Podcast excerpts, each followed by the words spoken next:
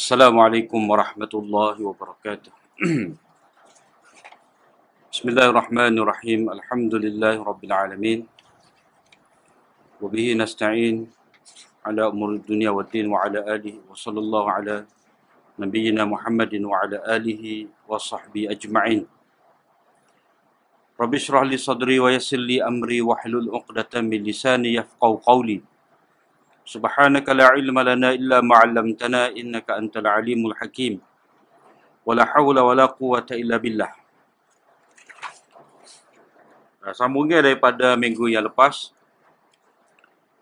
uh, iaitu uh, Syekh Raisuni menyebut kepada kita sikap yang uh, apa keterlaluan di kalangan setengah ahli tafsir yang Uh, menghukum sebagai mansuh ayat-ayat Al-Quran meskipun ayat itu adalah ayat yang bersifat kulli. Eh? Uh, sedangkan boleh dikatakan ijma' eh, di kalangan para ulama bahawa nasakh tidak mungkin berlaku pada perkara-perkara yang kulli. Itu seperti mana yang disebutkan oleh Imam Syatibi di dalam eh, muafaqah. Kemudian kita pergi pada muka surat uh, 175 antara kesan sikap melampau uh, dalam menghukum ayat sebagai mansuh ataupun maksus eh uh, itu apa yang disebutkan oleh Imam Nawawi dan dia setuju. Uh, berhubung dengan hadis dalam Sahih Bukhari dan Muslim أن رجلا من الأنصار خاصم الزبير عند رسول الله صلى الله عليه وسلم في سراج الحرة التي يسقون بها النخل. فقال الأنصاري سره الماء يمر فأبى عليهم فاختصموا عند رسول الله صلى الله عليه وسلم. فقال فقال رسول الله صلى الله عليه وسلم للزبير اسقي يا زبير ثم أرسل الماء إلى جارك فغضب الأنصاري فقال يا رسول الله أن كان ابن عمتك فتلون وجه نبي الله صلى الله عليه وسلم ثم قال يا زبير اسقي ثم احبس الماء حتى يرجع إلى الجز إلى الجدر إلى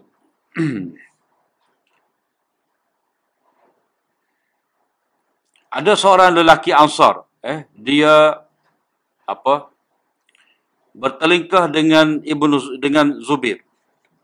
Uh, di hadapan Rasulullah sallallahu alaihi wasallam berhubung dengan uh, pengaliran air eh untuk pohon tamak. Maka Ansari itu kata biarlah air lalu.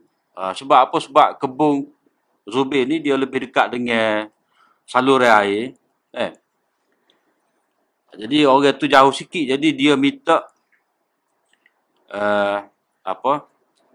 Zubir ni lepas ke dia lah air tu. Uh, jadi bila bergaduh begitu, eh, angkat kes kepada Nabi wasallam. Nabi wasallam memberi keputusan, wahai Zubir, eh, kamu dulu sirai pokok-pokok kamu, kemudian lepaslah kepada jiran engkau. Ha. Jadi sahabat Ansar itu marah. Dia kata Rasulullah, eh, botel dia sepupu kamu kok. Mana kamu memberi keputusan uh, apa tidak berpihak kepada aku. Eh? Maka Nabi SAW marah dan Nabi buat keputusan, wahai Zubir, eh, uh, apa, tahanlah air itu dan biarlah air itu balik semula. Eh, siapa kau sampai ke perkebunan. Maknanya tak tak pergi kepada sahabat Ansari itu. Mana air itu dia apa? Setakat Zubir je. Ha, mana Zubir itu sekat pakai tak lepas. Tidak tidak apa dibiarkan lalu ke kebun kawan itu. Ha. Jadi komentar Imam Nawawi terhadap kata-kata yang keluar daripada orang itu, orang Ansar itu kerana marah dan dia mencela keputusan Nabi. Ha, mana Imam Nawawi ni mana di sini eh ada ada sedikit kita kata kemuskilan ataupun kritikan terhadap Imam Nawawi.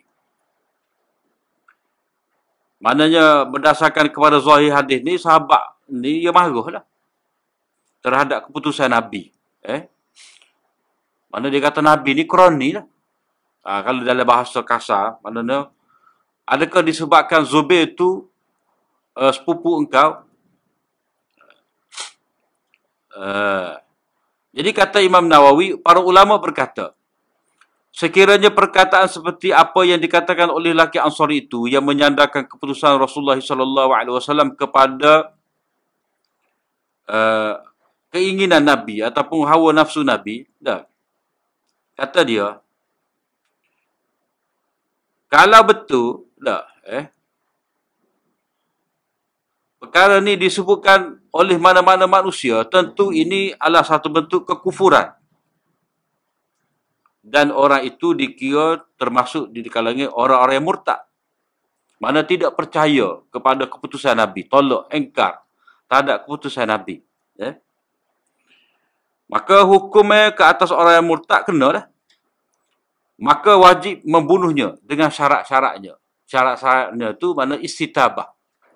Minta bertaubat, we tempuh beberapa hari. Dah. Uh. Para ulama berkata, Cumanya, ha, eh, apa Nabi tak bunuh? Dia kata, ni kalau learn ni, hari ni. Maknanya cerita sambil learn ni. Kalau cerita awal-awal dulu, tak apalah. Cerita sekarang ni, kalau perkataan seperti ni, yang ini perkataan ia mengingkari arahan Nabi, keputusan Nabi, ini dikira sebagai kufur, jadi murtad, eh, boleh dibunuh. Ha. Jadi, Nabi tak bunuh tu, adapun Nabi SAW meninggalkannya. Mana Nabi SAW membiarkannya dengan tidak dibunuh. Itu, ini maknanya seolah-olah jawapan lah kepada soalan muqaddar. Ha, eh? Soalan muqaddar. Maknanya soalan itu, mengapa Nabi SAW tidak bunuh? Sedangkan ini dikira sebagai hukum orang murtad. Ha, jadi Imam Nawawi menukilkan pendapat ulama, adapun Nabi SAW eh adapun adapun ni dalam kitab lama amma ba'du eh, apa wa amma tu dah wa amma ini orang panggil jawapan kepada soalan soalan tu dia kena faham diri kalau baca kitab daripada awal kemudian tu dia mesti ada soalan jadi tak ada yang mau tanya jawab dah ha eh itu style kitab dulu Ha, jadi ketika tu baginda sallallahu alaihi wasallam berada pada tahun-tahun awal Islam. Mana peringkat Islam awal lagi. Ha, jadi nak tak ada lagi hukum uh, apa bunuh orang murtad. Manusia pada tahun-tahun awal Islam itu dijinakkan hatinya kepada Islam. Nabi menolak kejahatan dengan cara yang paling baik dan baginda bersabar menghadapi uh, kesakitan ataupun gangguan eh yang dilakukan oleh golongan munafikin dan orang yang terdapat penyakit dalam hatinya. Mana orang lemah iman, eh, orang yang tidak yakin kepada Islam. Baginda juga bersabda, permudahkanlah dan janganlah sukarkan. Khabarkan berita gembira dan jangan membuatkan mereka lari. Begitu juga sabdanya supaya manusia tidak berkata-kata bahawa Muhammad membunuh para sahabatnya. Jadi di sini seolah-olah Imam Nawawi kata cerita memaafkan ini hanya pada peringkat awal Islam. Mana kira Nabi di sini tak ambil tindakan terhadap eh uh, apa adu uh, apa bantah eh, sahabat asal ni sebab peringkat awal Islam. Uh, peringkat awal Islam. Jadi Nabi maaflah. Uh, eh Nabi memaafkan. Jadi mengikut apa yang disebutkan oleh Imam Nawawi tadi, mana kalau kira sampai kemudian dia kena bunuh dah. Ha. Jadi kena bunuh dah maknanya hak hukum dulu Nabi diperintah supaya uh, apa bermudah, berlembut, memaafkan, eh fa'fu anhum. Eh maafkanlah mereka, tak usah peduli. Jadi seolah-olah ayat-ayat tu ayat cerita dulu. Ha, cerita dulu mana mansuh. Eh? Mana hal ni kena kena ingat baliklah. Awal-awal perbahasan yang disebutkan oleh uh, Raisuni di sini ayat fa'fu anhum wasfah eh. Ayat uh, memaafkan tu maknanya sebahagian ulama kata ayat tu sudah mansuh. Sudah mansuh dengan ayat saif. Ayat saif tu mana ayat uh, yang kelima surah at-taubah fa idzan salaqal ashhurul hurum faqtulul musyrikin haitsu wajadtumuhum fakhuzuhum wahsuruhum waq'udu lahum kull marsad eh. bila habis bulan-bulan haram maka kejarlah carilah tangkaplah orang-orang musyrik itu perangilah mereka ha, jadi tak ada dah maaf ha, jadi seolah-olah ayatul saif ni telah mem, mem, menasahkan semua ayat-ayat perintah supaya Nabi berlembut, Nabi memaafkan. Jadi aplikasi daripada ayat saif ni eh dan juga uh, sudah masuk ayat fa'fu anhum wasfah maka cerita ni uh, mengikut Imam Nawawi cerita ni cerita Zubair dia balas dengan sahabat Ansar ni makna kira-kira Nabi tidak ambil tindakan sebab hukum memaafkan itu masih lagi jalan. Jadi sekarang ni kalau ni mana kata dia dibunuh Eh, sebab menghina Nabi. Engkau terhadap Nabi. Mana di situ tak ada dah istilah fa'fu anhum, maafkanlah. Eh. Padahal di awal perbincangan kita ayat tu adalah ayat akhlak. Ayat Mekah. Ayat-ayat akhlak ni eh dia merupakan uh, ayat usul juga seperti mana ayat-ayat tauhid. Dia termasuk dalam bab kulli. Jadi kulli dia tidak akan masuk. Jadi sekarang ni kerana salah tafsiran ataupun telajak eh berlebih-lebih eh, mendakwa mansuh sehingga eh teks apa cerita dalam hadis ni dianggap sebagai ini cerita peringkat awal. Ha, eh. Ini cerita peringkat awal.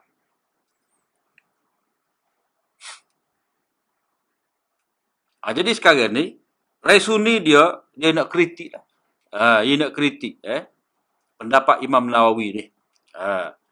Sebab apa? Sebab tidak balik kepada kuliah. Hak kuliahnya tidak akan masuk. Eh? Jadi ayat fa'fu anhum tu kira-kira kalau mengikut cara Imam Nawawi eh, kira ayat tu sudah masuk lah. Sebab dia kata ni kalau lah ni dikatakan oleh eh orang sekarang ni maka hukum murtad tu akan kena lah. Uh, Cuma Nabi memaafkan. Jadi ini peringkat awal maknanya peringkat awal Nabi memaafkan. Kemudian Nabi tidak maaf. Jadi itu berarti Nabi telah eh, apa? Ayat tu sudah mansuh. Yang ini dengan ayat At-Taubah nombor lima.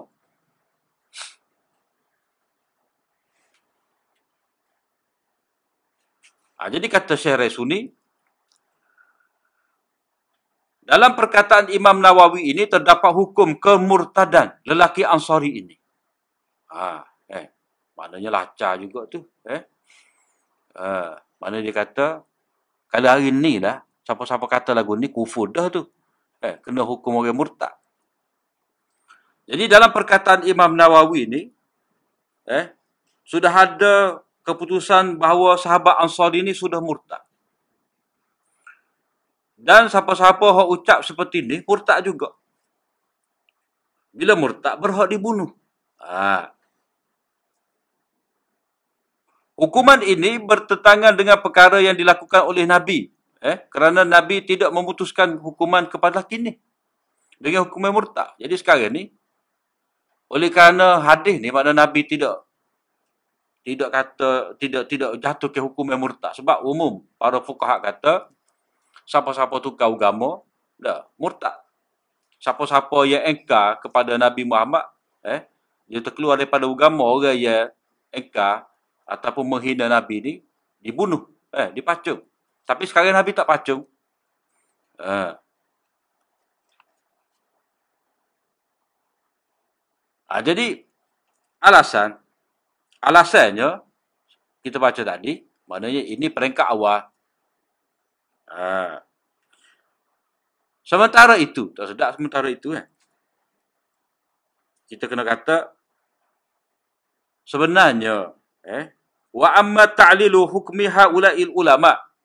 Kalau tak Arab dia tu ada pun alasan hukuman yang dibuat oleh ulama itu bahawa Nabi eh, tidak membunuh itu sebab di peringkat awal Islam Nabi mengambil tindak ke apa berlembut.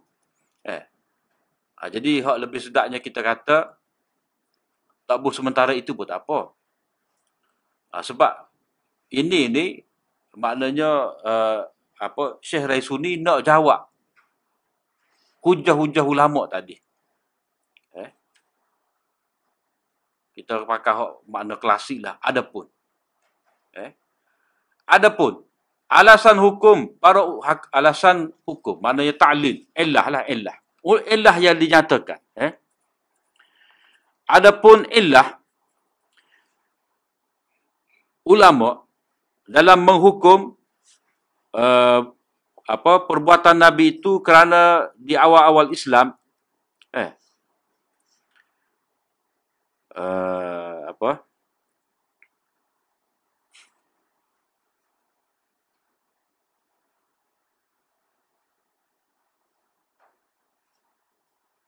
Maka itu semua eh alasan itu merupakan isyarat bahawa akhlak-akhlak yang terdapat dalam Al-Quran dan hadis Nabi semuanya telah berubah, sudah mansuh dan telah berakhir untuk beramal. Ha, maknanya dia panjang tu ayat tu, dia banyak banyak apa banyak putih, eh. Mana yang ginilah mudah. Uh, ulama kata Nabi tidak hukum bunuh tadi sebab Nabi berpegang dengan akhlak memaafkan. Akhlak memaafkan. Nabi tidak bunuh. Kata ulama sebab kerana Nabi eh, uh, apa, mengamalkan akhlak uh, memaafkan.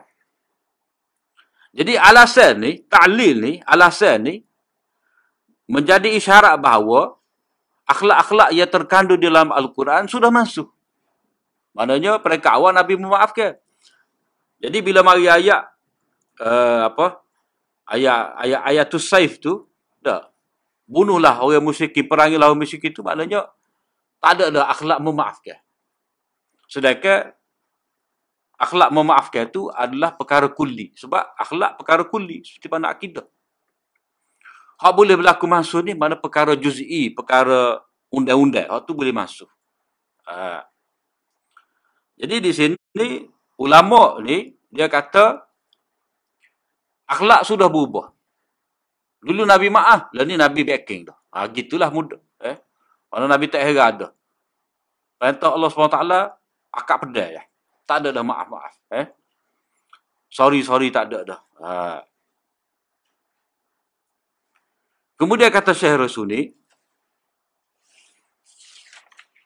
Wahazal mansuh al-maz'um innama huwa takhmin. Ha. Eh nasah yang didakwa ini ini hanyalah agakan dan takwilan. Dalam menghadapi nas-nas al-Quran yang banyak dalam keadaan bila nas-nas tu banyak dia saling mengukuh. Eh? Mana kita baca sebelum pada ni ayat-ayat tentang memaafkan ni banyak. Eh? Banyak uh.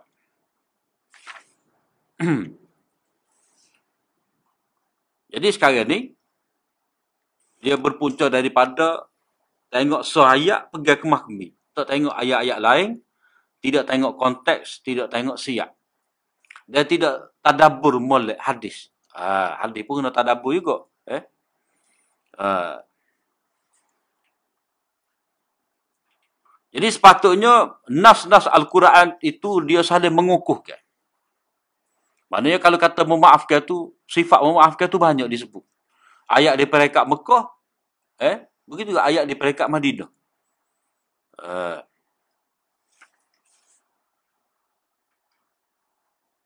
kemudian uh, pandangan itu jadi pandangan yang mengatakan uh, apa ayat memaafkan itu sudah masuk ini juga tertolak kerana peristiwa dalam hadis ini tidak kata berlaku di awal-awal Islam. Eh. Hal ini berlaku pada pada ketika mana ni? Eh, zaman Madinah. Atau zaman Madinah ni, dah. Zubair ni tak ke tak ke sahabat sahabat muhajirin ke.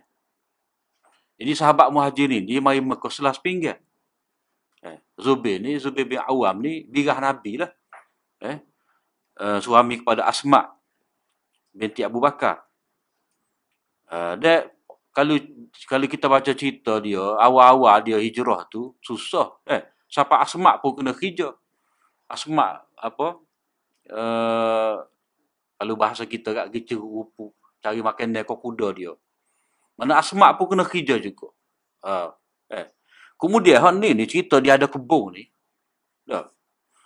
Ada kebun dia hak cerita dia kita baca dalam kitab uh, dalam kitab hadis dalam sahih Muslim pun menunjukkan bahawa dia mati tu memang kaya. Jadi hak hak umum di kalangan sahabat muhajirin ni dia peringkat awal dia miskin. Dia kaya tu sebab apa? Lepas daripada banyak peperangan. Eh. Jadi hak ni ni kalau kata pergi badar eh, baru sekali boleh harta. Pergi uhud baru kali kedua. Pergi azab baru kali ketiga. Eh. Nak boleh kaya tu mungkin makan masa lah. Jadi nak kata peristiwa ni awal awal Mekah tak munasabah. Eh. Awal-awal Madinah pun tak sesuai juga. Jadi hak ni ni alah kelewat lah. Uh, alah kelewat ni. Eh. Paling tidak ini kita kata tahu kena hijrah alah kata. Uh, nak kata awal-awal tahun kedua tak munasabah. Zubi beli-beli dah tanah ni. Ada kebun lah. Uh, itu yang pertama. Maknanya tarikh bagi hadis ni untuk kata-kata mansuh yakni berlaku di awal Islam tidak munasabah sebab melihat kepada kemampuan Azubair pada waktu itu mampu membeli eh tanah kebun. Dia ada tanah kebun. Di samping itu dah ha, jadi nak kata murtad macam mana? Lelaki yang keluar daripadanya tingkah laku yang sangat hodoh itu telah berkata maknanya sahabat tadi lelaki tadi dia kata ah kebote dia tu sepupu dah sepupu engkau wahai Rasulullah. Eh jadi lelaki tadi dia kata Rasulullah. Takkanlah kita nak kata dia murtad. Ah dah eh? Dia kata wahai Rasulullah. Sebab kalau orang munafik dia kata Muhammad. Ah eh? I'dil ya Muhammad. Ah Orang-orang munafik ni masa Nabi SAW bagi zakat tu, dia kata, Muhammad berlaku adil lah. Ha, jadi dia mahu sound direct Muhammad. Ha, jadi ni, ni sahabat dia kata, wahai Rasulullah. Ha. Jadi perkataan dia, walaupun dia kata, eh, engkau berbuat demikian kerana dia adalah sepupumu. Eh, jadi kita duk nampak tuduhan dia tu. Eh, tak nampak wahai Rasulullah. Ha. Jadi perkataan dia, wahai Rasulullah menunjukkan bahawa dia merupakan seorang yang beriman dan beragama Islam bukannya seorang munafik dan bukan pula orang murtad. Ha, jadi tindakan hak, hak wajar, hak munasabah kita kata, ni bagi tubik. Ha, telacah lidah. Salah. Ha, salah. Eh? Sebab apa? Sebab dia nak menang, dia kira dia menang. Ha, dia kira dia menang. Eh? Sebab itulah dia jadi naik angin. Jadi tindakannya itu berlaku secara tiba-tiba dan kegelinciran dalam berbicara di hadapan Rasulullah SAW telah terbit daripadanya ini disebabkan marah, bodoh dan tergesa-gesa. Ha, jadi Nabi dah lagu ni maaf lah. Eh, takkanlah nak kata apa. Cuma oleh kerana dia tu dah ada juga Nabi hukum. Maknanya dia tidak berhak lah mendapat air tu. Mana Nabi bui, bui apa? Bui dah hukumnya dia. Jadi apa kita nak hukum lebih-lebih? Mana Nabi eh, buat keputusan dia tidak berhak dapat air. Setara tu je hukuman Nabi ke atas dia. Jadi macam mana ulama tu dia boleh tubik dengan kata ah lagu ni boleh murtad ni, boleh pacung ni. Eh. Uh. Kemudian perawi dalam hadis ni kata Al-Ansari, sahabat Ansar. Ha, jadi sahabat Ansar ni makna dia ni kekal sebagai sahabat sampai bila-bila. Ha, jadi taklah kata rajulun minal aus min minal aus ke minal khazraj kata tak ada. Eh? Hak sebutnya ansar sebab bila nabi mari itu aus dan aus dan khazraj itu ilah. Hak adanya ansari. Ha.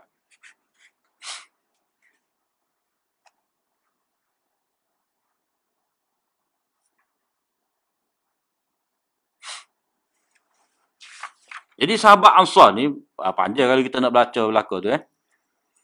Ah, jadi sahabat Ansar ni, memang orang ya, Nabi SAW menyifatkan sebagai eh, An-nasu apa? Uh, ditharun wal ansar syiar. Ha. Eh. Ada tak sini? Nabi kata maknanya bila bila bila apa sahabat-sahabat Ansar ni dia nampak Nabi sallallahu alaihi wasallam membahagikan harta ghanimah Hunain uh, peperangan Hunain ni lebih kepada orang lain dan tidak diberikan kepada Ansar sebanyak tu. Ha, jadi ada di kalangan sahabat Ansar tu dia sedih lah. Jadi Nabi dapat tahu, Nabi kata, eh, orang lain tu uh, baju luar aja.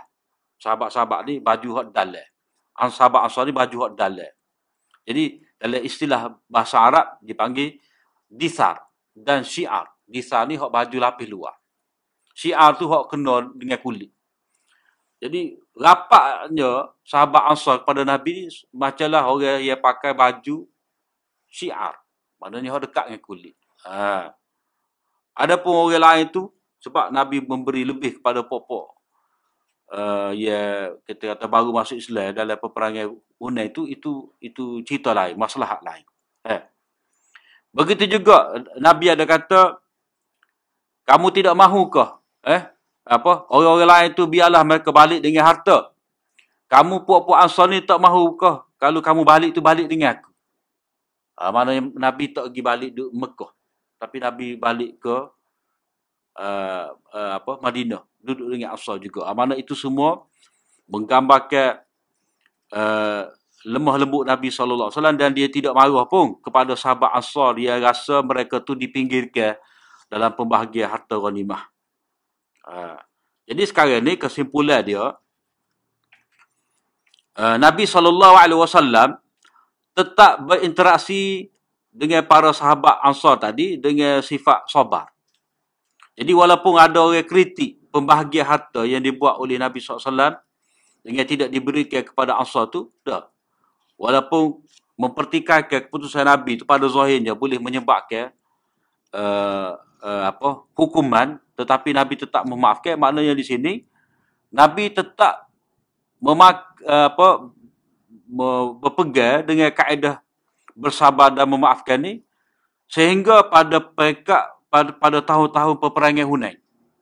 Peperangan Hunain ni tahun apa? Sembilan. Lapan.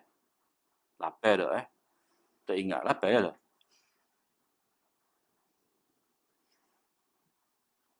Ha. ha. Jadi Nabi tetap memaafkan. Eh? Nabi tetap memaafkan.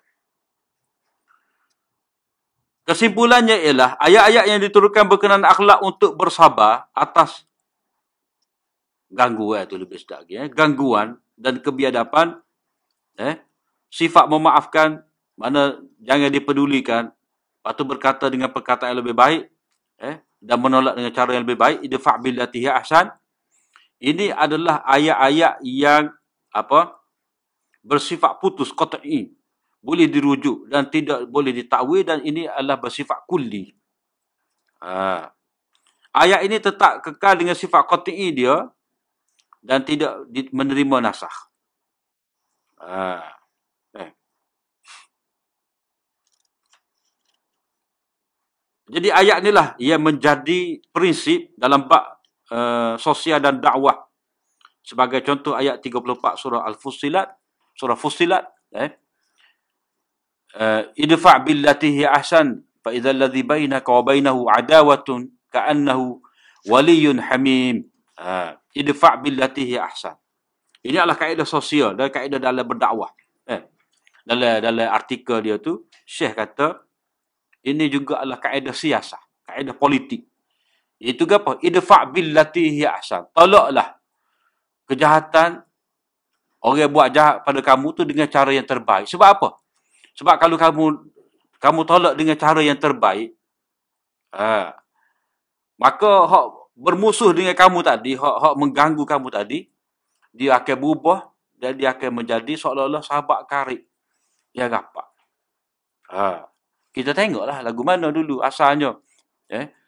Uh, Abu Sufyan tu pergi lawan Nabi. Dah. Uh, alih-alih uh, uh, duduk jadi sahabat Nabi.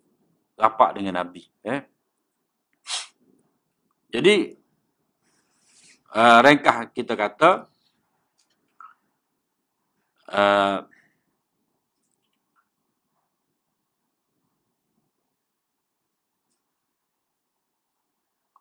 keutamaan akhlak memaafkan dan tidak menghiraukan celaan musuh itu tidak menggugurkan hak orang yang melampaui batasnya itu untuk mendapat haknya.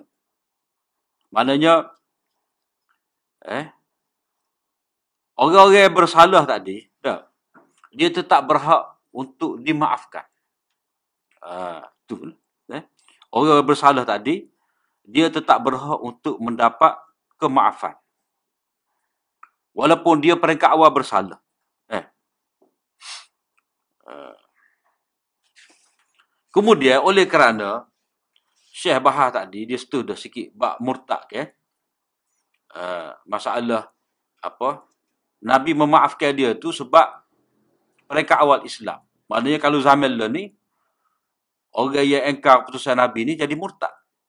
Uh, jadi bila bila murtad dibunuh.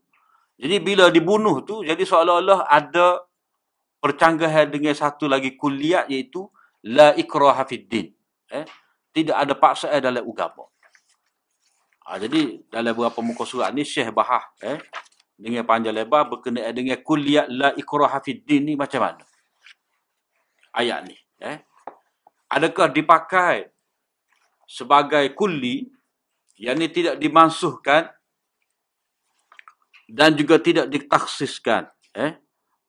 Mana, manakah maknanya adakah uh, ayat la ikraha fid din ni adalah satu kaedah kulli yang dipakai selama mana uh, selama uh, apa sampai bila-bila uh, dan apa berkait dengan semua orang ke ataupun macam mana? Ataupun tidak dipakai yang ni sudah masuk ataupun hanya dipakai kepada orang yang belum masuk Islam lagi. Uh, eh? Orang yang tak Islam lagi kita tak dipaksa dia masuk Islam kalau dia Islam nak tubik dah Apakah kita boleh paksa dia jangan tubik? Ataupun kalau dia sudah tubik, kita boleh paksa dia masuk balik? Kau macam mana? Ha, eh? La ikraha fid din ayat 256 ayat selepas daripada ayat kursi. Di antara ayat yang sebahagian daripada ahli tafsir berpendapat bahawa ayat ini sudah masuk adalah ayat la ikraha fid din. Sedangkan ayat ini telah menegaskan satu persoalan kulli yang qat'i dan satu hakikat yang nyata, terang. Itu agama eh tidak mungkin dengan paksaan. Agama tu bukan satu paksaan dan tidak mungkin eh jadi agama dengan paksa. Sebab apa? Sebab agama itu adalah iman dan etikot yang diterima oleh akal manusia, kalau kata akal ni mana waras. Mana iman itu kepercayaan seseorang berdasarkan kepada logik akal dia. Dan juga ketenangan hati dia. Dia lapar dada, terima dengan hati. Itu dari sudut uh, batin. Eh. Wahwa iltizam. Ugama tu juga satu bentuk komitmen. Eh, terikat kita eh, dan satu amal yang berdasarkan kepada kehendak. Sedangkan paksaan itu membatalkan eh, dan bercanggah dengan semua ni. Ha, jadi di sini Syekh nak menyatakan bahawa bila kata agama tu tidak boleh dipaksa, sebab apa? Ha, sebab agama-agama tu dia ada agama tu iman. Bila kata iman, qaulun wa amalun. Eh? Iman tu bukan setakat etik saja tetapi dia kata-kata dan juga adalah amalan ha, yang disebutkan sebagai iltizam, komitmen. Okay?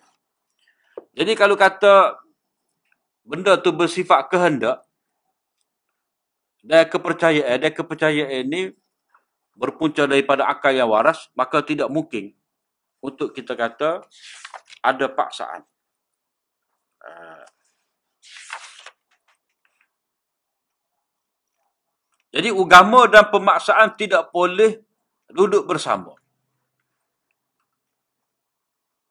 Uh, sebab apa? Bila mana ada paksaan maka terbatallah agama dan paksaan itu tidak dapat menerbitkan agama. Eh. Dan kadang-kadang kalau paksa ni dia beriman juga tapi dalam keadaan nifak. Dan nifak ni tak, lebih membahayakan lagi daripada orang itu dalam keadaan kafir. Tak. Mana dia kafir? Dia kafir, kita nak paksa dia masuk Islam. Jadi dia pun masuk Islam. Nah, jadi, masa dia sebagai kafir tadi, tak, kita mana lebih bimbang eh, terhadap dia tu masa dia kafir ke ataupun masa dia mengaku Islam dalam keadaan pas pasal eh. Jadi orang berpura-pura ni dia lebih bahaya lagi. Eh? Ha, sebab nifak tu maknanya berdusta dan menipu. Jadi semua ni tidak dapat diterima pada syarak. Uh, begitu juga. Eh? Kalau orang mana mana paksa ni tidak menjadikan orang itu beriman, begitu juga paksa ni tidak menjadikan orang beriman sebagai kafir. Ya, illa man ukriha wa qalbuhu mutmainnun bil iman. Ya. Uh, siapa-siapa ya apa jelas menyatakan kekufuran dia ya, dia akan masuk neraka kecuali orang yang melafazkan kata-kata kufur tapi hati dia tendang. Ha tu tak apa. Maknanya orang yang dipaksa mengucapkan kalimah kufur dia tetap sebagai beriman. Sebab apa? Sebab paksa eh tidak mengeluarkan dia dalam mengeluarkan dia tu daripada Islam. Begitu juga eh paksa eh masuk dalam Islam tidak menjadikan orang tu Islam, mukmin. Ha. Jadi di sini unsur redha tu adalah unsur yang yang mesti redha, terima dengan mulia. Eh sebab itulah ada dalam hadis raditu billahi rabbah wa bil islami dina wa bi muhammadin nabiyya wa rasula raditu dia kena ada unsur redha jadi redha dengan paksa eh, dia tidak boleh ada sekali uh, begitu juga dalam bab syariat ni eh muamalah munakahat ni uh, mana paksa itu dia tidak tidak memberi kesan jadi persoalan la ikrah fid din ini eh merupakan satu perkara universal dan konklusif. Konklusi ini apa konklusi? Putus, eh? Muhakkamah. Uh, mana tidak boleh digugat. Uh, umum dan sempurna. Eh? Uh, Maksud ayat ini terpakai sejak daripada awal Islam sapalah akhir. Dan dia terpakai terhadap orang musyrik. Mana orang musyrik nak pasal masuk Islam tak boleh. Orang ahli kitab pun nak pasal masuk Islam pun tak boleh. Begitu juga tidak boleh dipaksa orang lelaki, orang perempuan. Ha, begitu juga eh. Tidak boleh paksa untuk masuk Islam dan sesudah dia masuk Islam. Ha fil ibtida wa fil ibqa. Eh? Jadi agama itu tidak bermula dengan paksaan sebagaimana dia tidak dikekalkan dengan paksaan. Ha, mana di sini Syekh ni dia nak baca, dia nak kritik lah. Mana bagi dia, oh kita duduk pahal lah. Eh. Orang hak murtad ni, kita tidak boleh paksa dia masuk Islam balik uh, apatah lagi kita nak bunuh dia.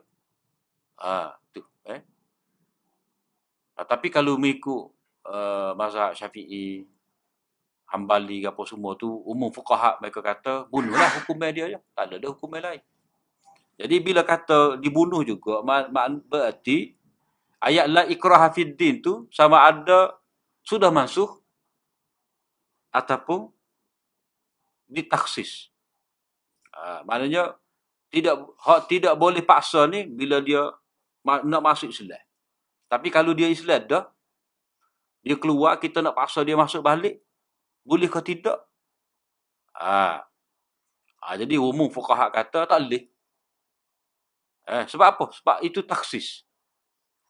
Jadi orang yang murtad ni, kita kena paksa dia Islam balik. Kalau dia tak saya bunuh. Ha, eh? Jadi hujah dia hadis Bukhari. Man badala dinahu faqtuluh. Eh? Kemudian hadis dalam arba'in pun ada. Tidak halal darah uh, apa? Arah seorang mukmin itu kecuali dengan tiga perkara. Dia membunuh orang yang tidak berdosa, dia membunuh tanpa hak, penzina musan, eh? Apa tu hadis tu lagi tu? Uh, orang yang attariku lidinihi mufariku lil jamaah.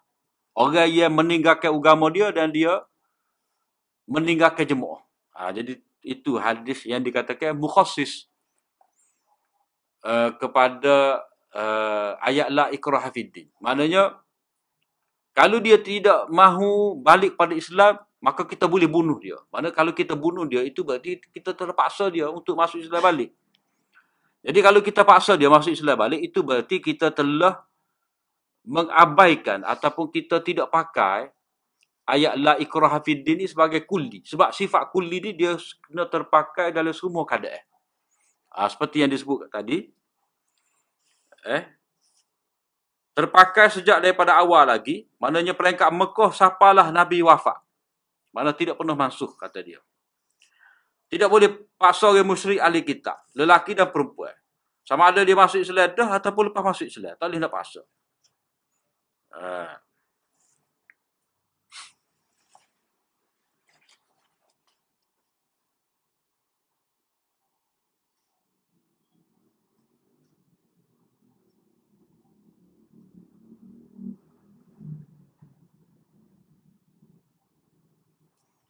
Ha, jadi Islam ni dia tidak boleh dicampuri dengan paksa eh.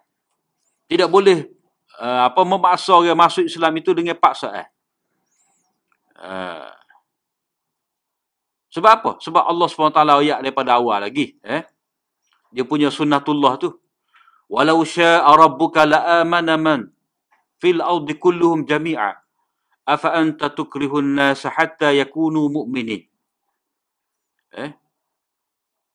Kalau kalau Allah SWT kehendaki, mana dia tidak nak lah. Eh, kalau Allah kehendaki, mana dia tidak tak say lagu tu. Kalau Allah Ta'ala kehendaki, kalaulah Tuhan engkau menghendaki, tentu mereka semua yang ada atas muka bumi ini akan beriman. Ha. Maknanya sudah menjadi kehendak Allah SWT, tidak semua orang ini beriman. Jadi orang panggil kehendak ni, orang panggil kehendak takwin ni. Iradah takwin ni ya. Eh? Maknanya kehendak Allah SWT yang bersabik dengan peraturan alam, sunnatullah. Afa anta tukrihun nas. Ha. Bila mana ini adalah kehendak Allah Ta'ala, maka apakah kamu nak memaksa orang menjadi orang beriman? Tak sah lah. Ha. Sebab apa? Sebab Allah SWT telah memberi kebebasan kepada manusia dengan akal. Eh. Ha, cuma kita kena ingatlah. Ayat la ikraha fid din ni, dia mari tu dalam siap, uh, apa, siap ke apa? Sebelum pada tu, ayat kursi. Jelas dah. Tentang sifat-sifat Allah Ta'ala. Eh. Kemudian lepas pada tu, cerita tentang uh, kekuasaan Allah Ta'ala. Eh, maknanya mula-mula tu Allah SWT sebut tentang ayat kursi. Kemudian mari ayat la ikrah fid din qad tabayyana rusydu minal ghai. Jelas dah. Benda sesat, benda hidayat jelas dah. Sebab itulah tak boleh nak paksa. Ha. Kemudian Allah SWT menjelaskan kekuasaan dia tu dengan mengemukakan dua contoh. Uh, tiga contoh. Eh. Contoh pertama, uh, debat alam tara ila allazi haja ibrahim fi rabbi ha. mana dikatakan namrud tu dia berhujah dengan nabi ibrahim bahawa dia boleh menghidupkan boleh mematikan ha dah hujah yang kedua maknanya akidah tu jelas berkenaan dengan apa au kallazi marra ala qaryatin wa hiya khawiyatun ala urushiha Hak cerita orang Uzair tu hak mati dihidupkan semula. Ha, dah. Kemudian hak Nabi Ibrahim dengan pak burung tu. Ha, mana itu semua? Dalil-dalil yang jelas bahawa agama tu dia berasaskan kepada uh, apa? Istidlal. Bukti-bukti dalil-dalil. Jadi bila agama tu berasaskan kepada dalil-dalil bukti-bukti maka tidak boleh ada paksa eh, dalam agama. Uh, mana kena jelas lah uh. Uh, jadi beberapa ayat tu menyebut kepada kita tentang sunnatullah yakni iradah kauniyah Allah SWT uh, apa manusia ni tidak boleh dipaksa sebab ada manusia tu ada beriman dan ada tidak beriman. Uh, jadi hak, hak tidak mahu beriman itu sebab kedegilan lah sebab qad tabayyana rusyd. Ha, dah. Jelas dah hidayah. Abu Jahal, Abu Lahab dia tahu dah. Ajaran Muhammad ni comel cuma ha, dia ada tu eh kepentingan dia tu. Jadi hikmah Allah Ta'ala uh, apa? Untuk tidak diterima paksa dalam agama ni, dah. Sebab apa? Sebab paksa dalam agama ni dia tidak lain hanyalah menerbitkan dusta, nifak dan benci kepada Islam dan penganut-penganut dia. Tu je. Uh, maknanya kalau orang tu dah orang kafir. Kita letak pisah tekuk. Ngucap tu saya ngucap. Tak saya ngucap ke tekuk. Ha, jadi dia nak menyelamatkan nyawa dia, dia pun ngucap lah. Ha, tapi dalam hati tu benci. Jadi tak ada erti. Ha, tak ada erti. Eh? Jadi di sini kata dia, bila mana ayat la ikrah fiddin tidak mansuh, dan tak boleh pun kita nak takwil eret kepada mansuh. Maka ia juga tidak mukhasasah. Tidak boleh kita nak anggap hanya sebahagian daripada eh, uh, afrad ayat ni dipakai. Maknanya ayat ni hanya khusus kepada golongan tertentu dan tidak pada golongan lain. Maknanya kalau orang tu nak masuk Islam tak boleh paksa, tapi kalau dia Islam dah eh kita nak paksa dia masuk Islam balik itu boleh pula paksa eh. Ah ha, tu berarti kita telah taksis ayat. Eh? Kemudian kalau kata nak taksis, dia kena padat. Ha, dia kena padat. Kena padat. Ini mana sama tarah. Eh?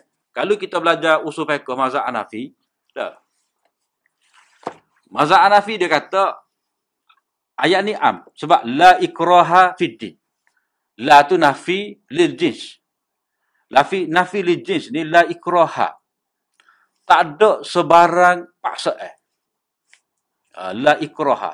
Oh panggil nakirah yang dimasuki oleh la. Oh panggil la tu la nafi jenis. Apa jua jenis, apa jua bentuk pasal tidak diterima dalam agama. Ha, jadi maknanya ayat ni bersifat umum dan umum tadi dia tidak boleh ditaksiskan. Melainkan dengan dalil kotai juga. Ha, tu usul fiqh mazhab Hanafi. Eh? Am dia am ni dia kotai. Bila kotai dia tidak boleh dinasahkan ataupun ditaksiskan oleh uh, dalil melainkan dalil itu dia kena dalil qat'i juga mana ayat Quran juga ataupun paling tidak hadis mutawatir ha, jadi kalau kita aplikasi ke kaedah Hanafi tadi man badala dinahu dengan apa at-tarik lidini apa uh, wa kharij anil jamaah tu hadis tu masih lagi bersifat ahad hadis ahad dia zanni. Zanni nak lawan qat'i tak pada. Ha, jadi sebab itulah kalau kita pakai hujah tu maknanya uh, apa tidak boleh kita nak kata ayat ni sudah ditaksiskan oleh hadis. Tak pada sebab hadis tu adalah hadis yang tidak mutawatir. Uh,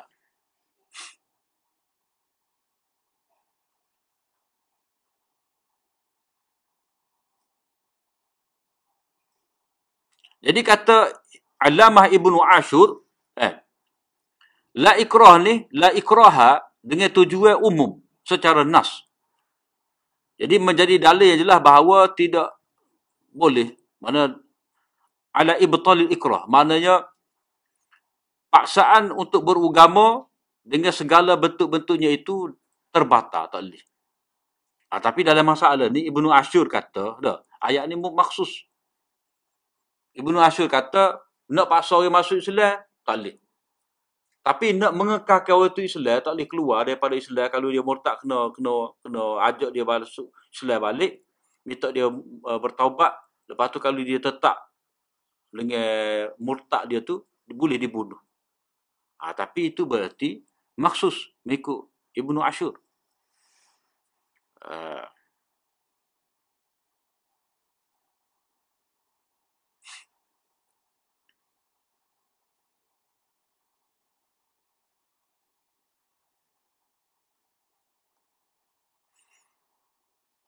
Ha, jadi bila kita tengok balik ayat ni, la ikraha ini bererti ayat ni muhakkamah.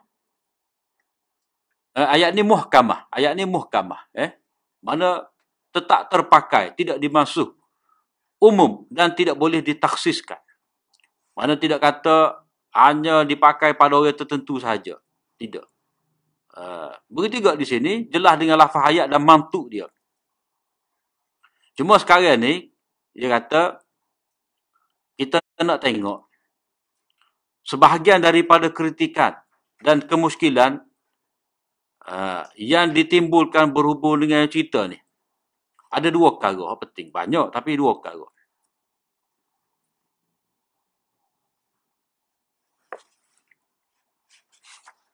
Antaranya ke apa? Surat apa dah? 182. 182. Ha. Jadi, kita nak tengok sekarang ni kritikan dan kemuskilan yang timbul berhubung dengan ayat ni. Jadi, mana dalam keadaan eh, sudah terima dah ayat ni, mana la tu nafi lil jins, tapi ada lagi iskal. Ha, eh. Mana sebab apa? Sebab ada ayat tu macam kena bunuh belakang orang, orang kapi. Itulah ayat saif tu. Eh? Ayat saif, surah taubah tu. Uh, mana hendaklah dibunuh orang-orang musyrik. Ha, tu. Jadi pertama, perkara yang terdapat yang ini terdapat. Mana terdapat uh, dalam sebahagian nas Al-Quran. Ha, jadi kita ambil buat contoh ni uh, ayat Taubah nombor lima. Uh, Taubah nombor lima. Eh. Kemudian hadis dan sirah Nabi berhubung dengan memerangi orang musyrik. Sehingga mereka memeluk Islam. Ada dalam sirah. Kata dia.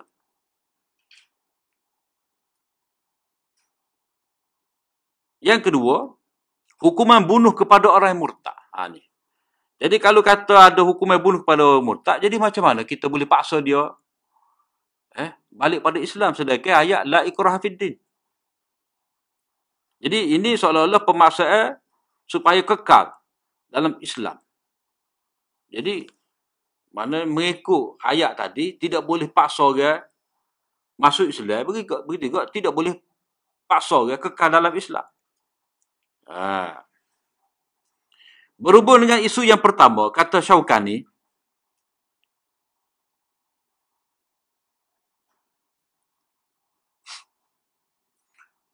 uh, ulama berbeza pendapat eh, tentang la ikrah fiddin ni. Ada yang kata mansuh. Uh, kerana Nabi eh, ada memaksa orang Arab memeluk Islam dan memerangi mereka. Dan tidak diterima daripada mereka itu melainkan Islam saja. Jadi ayatnya apa? Jahidil kuffar wal munafiqin. Ha, eh? Ayat itulah. Jahidil kuffar wal munafiqin. Ya ayuhan nabiyyu jahidil kuffar wal munafiqin. Surah Taubah. Ataupun surah Tahrim ayat 5. Ha, ya ada dua tempat ayat ni eh. Jahidil kuffar wal munafiqin ada dua tempat.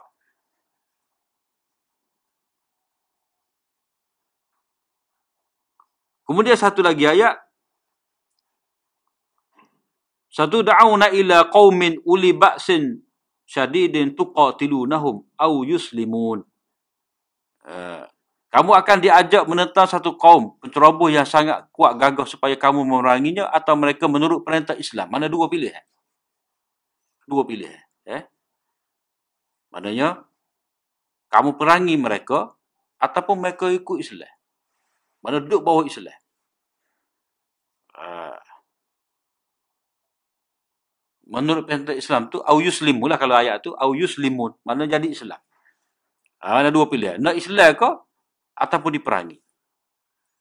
Banyak ahli tafsir telah menerima pandangan ini. Uh, eh?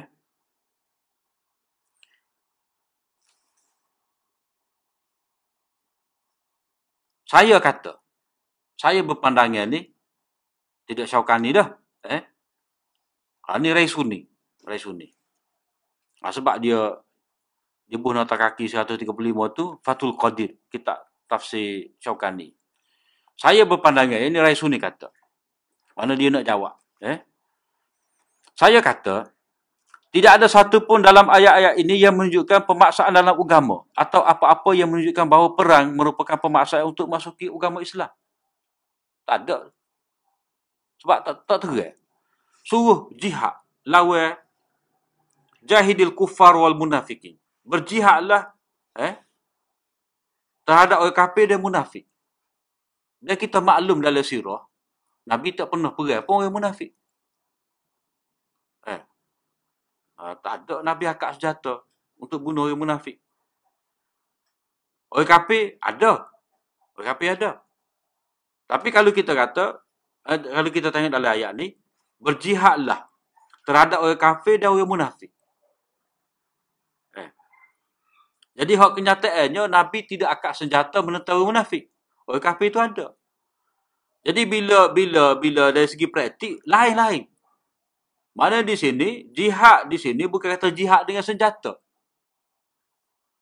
Ha, eh? Sebab perkataan jihad tu dia luas.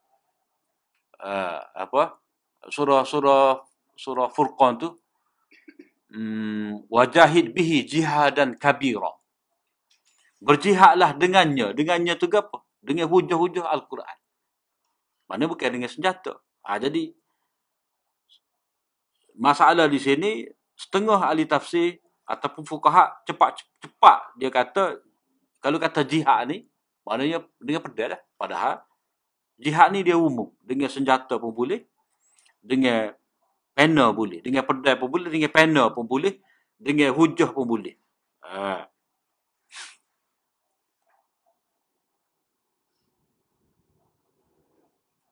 Nah, jadi kata dia di sini, uh, jihad melawan orang kafir dan munafik boleh berlaku dengan perang dan juga boleh berlaku dengan wasilah yang lain selain daripada perang.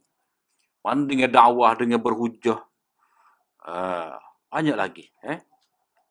Kemudian, peperangan dalam Islam ni, tak, kau boleh perang ni kalau baca ayat-ayat tentang kital, eh,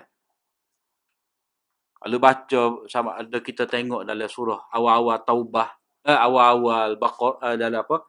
Dalam surah Baqarah, dalam surah Haji, eh. Semua tu apa? Ada sebab seperti inilah. Nah, peperangan dalam Islam berlaku atas pelbagai faktor. Seperti mempertahankan diri. Orang panggil jihad difa. Menolak permusuhan.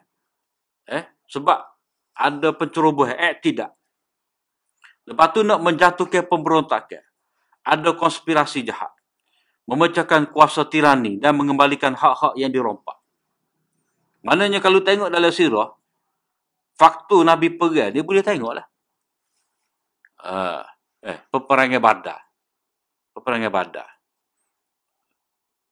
Bukan paksa eh, Nabi nak suruh orang musyrik tu masuk Islam. Tapi dia mau tu mari nak serang Madinah. Uhud pun lagu tu juga tak puas hati. Eh? Berlaku peperangan azab lagu tu juga tak puas hati. Lepas tu hak konspirasi jahat ni ni merujuk kepada peperangan hak Nabi apa? Ambil tindakan terhadap peperangan uh, Bani Mustalik, Bani Quraizah. Ah, tu sebab konspirasi. Eh? Sebab popok Yahudi ni lah ia uh, apa berkomplot dengan pakatan musyrikin Mekah tu. Buat pakatan dengan pokok musyrikin Mekah. Nak menghancurkan kerajaan Madinah. Itu punca dia. Ataupun ada berlaku kezaliman oleh pemerintah eh, terhadap uh, rakyat. Jadi Nabi pergi hantar. Uh, pergi hantar apa? Tentera dia.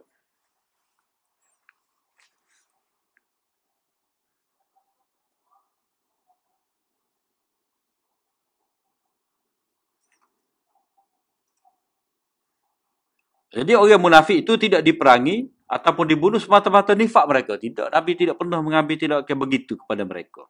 Ha.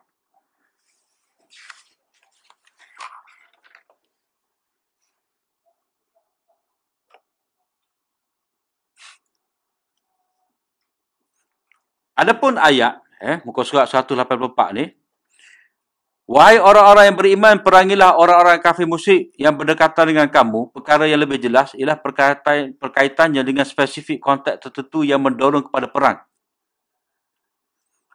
Ayat ni ayat taubah. Eh? Ayat taubah ni. Di apa? Uh, bahagian-bahagian akhir surah taubah. Jadi ayat ni seperti mana awal surah taubah. Ayat saif tu sendiri. Tak? Kalau kita baca awal surah Taubah tu, perintah diperangi orang musyrik tu, dak kena ita situ cari sini dak.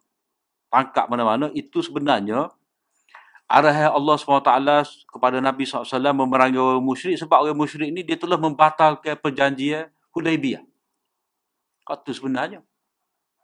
Ha, jadi boleh diperangi orang musyrik tu sebab utama sebab mereka telah langgar perjanjian kedamaian. Ha, eh? Dengan sebab mereka tu ada memerangi uh, orang Islam juga. Jadi sebab itulah ada perintah berjihad memerangi orang, orang musyrik itu sebab orang orang musyrik itu adalah musyrik yang membatalkan perjanjian. Jadi sebab itulah ayat saif uh, muka, uh, apa ayat kelima dalam surah Taubah tu kalau kita baca awal dan selepas dia tu siap dan sibak tu masalah orang yang langgar perjanjian. Ha, sebab kalau kita tengok, kalau kita tengok tu, uh,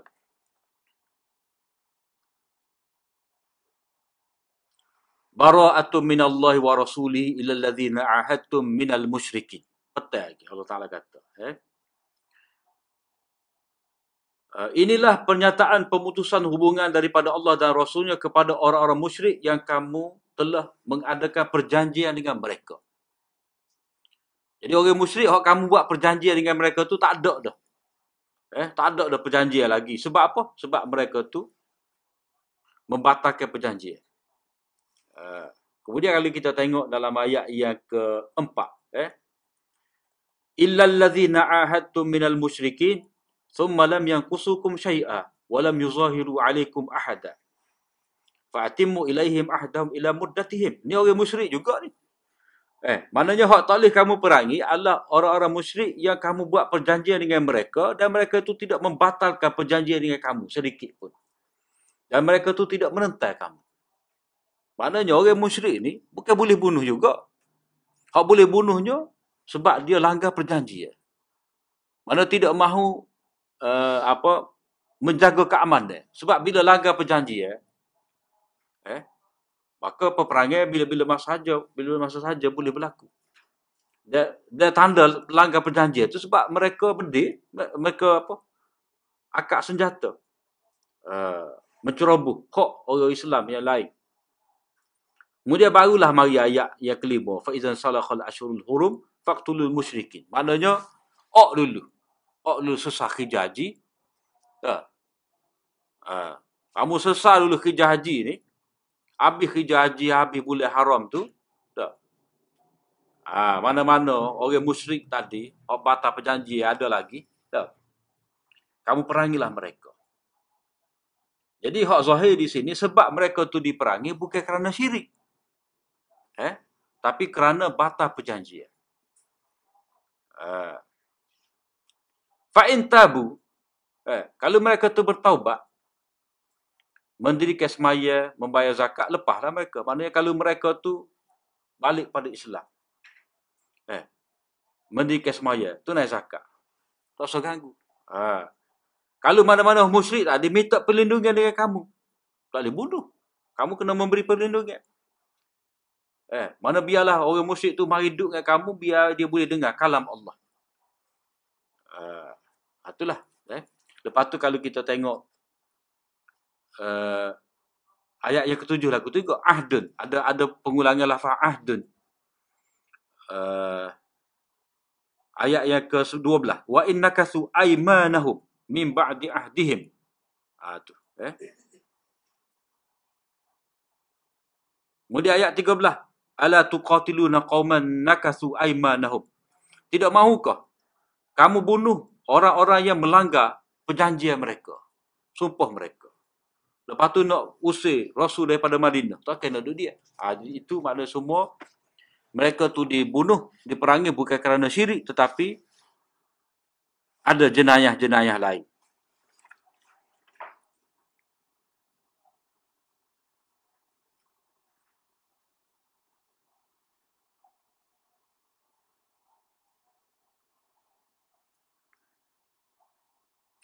Kemudian ayat yang ketiga, surat 184 tu, adapun ayat yang ketiga yang disebutkan oleh Syaukan ni, spesifiknya lebih jelas.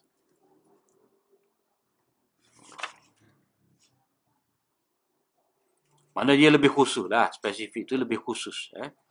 Sifat dia sebagai khusus tu, lebih jelas. Maknanya bukan per, bukan bunuh tertentu ni, bukan peperangan tertentu ni. Eh, apa? Bukan peperangan secara umum ni, tetapi ada peperangan tertentu. Uh,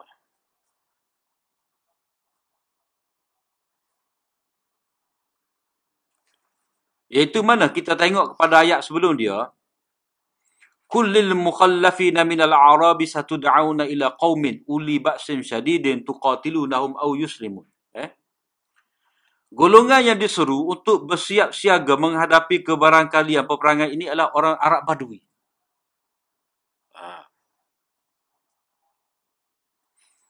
Bahkan mereka ialah orang Arab Badui yang tidak turut berperang bersama dengan Rasulullah SAW sebelum itu. Perang itu pula akan berlaku bersama kaum-kaum, akan berlaku bersama-sama kaum yang telah dikhususkan dan disifatkan itu ialah kaum penceroboh yang sangat kuat, gagah. Maka ayat ini merupakan ayat yang bersifat khusus. Eh, dalam khusus. Uh, khususun fi khusus. Khusus atau khusus. Eh. Maknanya khusus bagi orang badui nak lawan musuh hak khusus. Uh.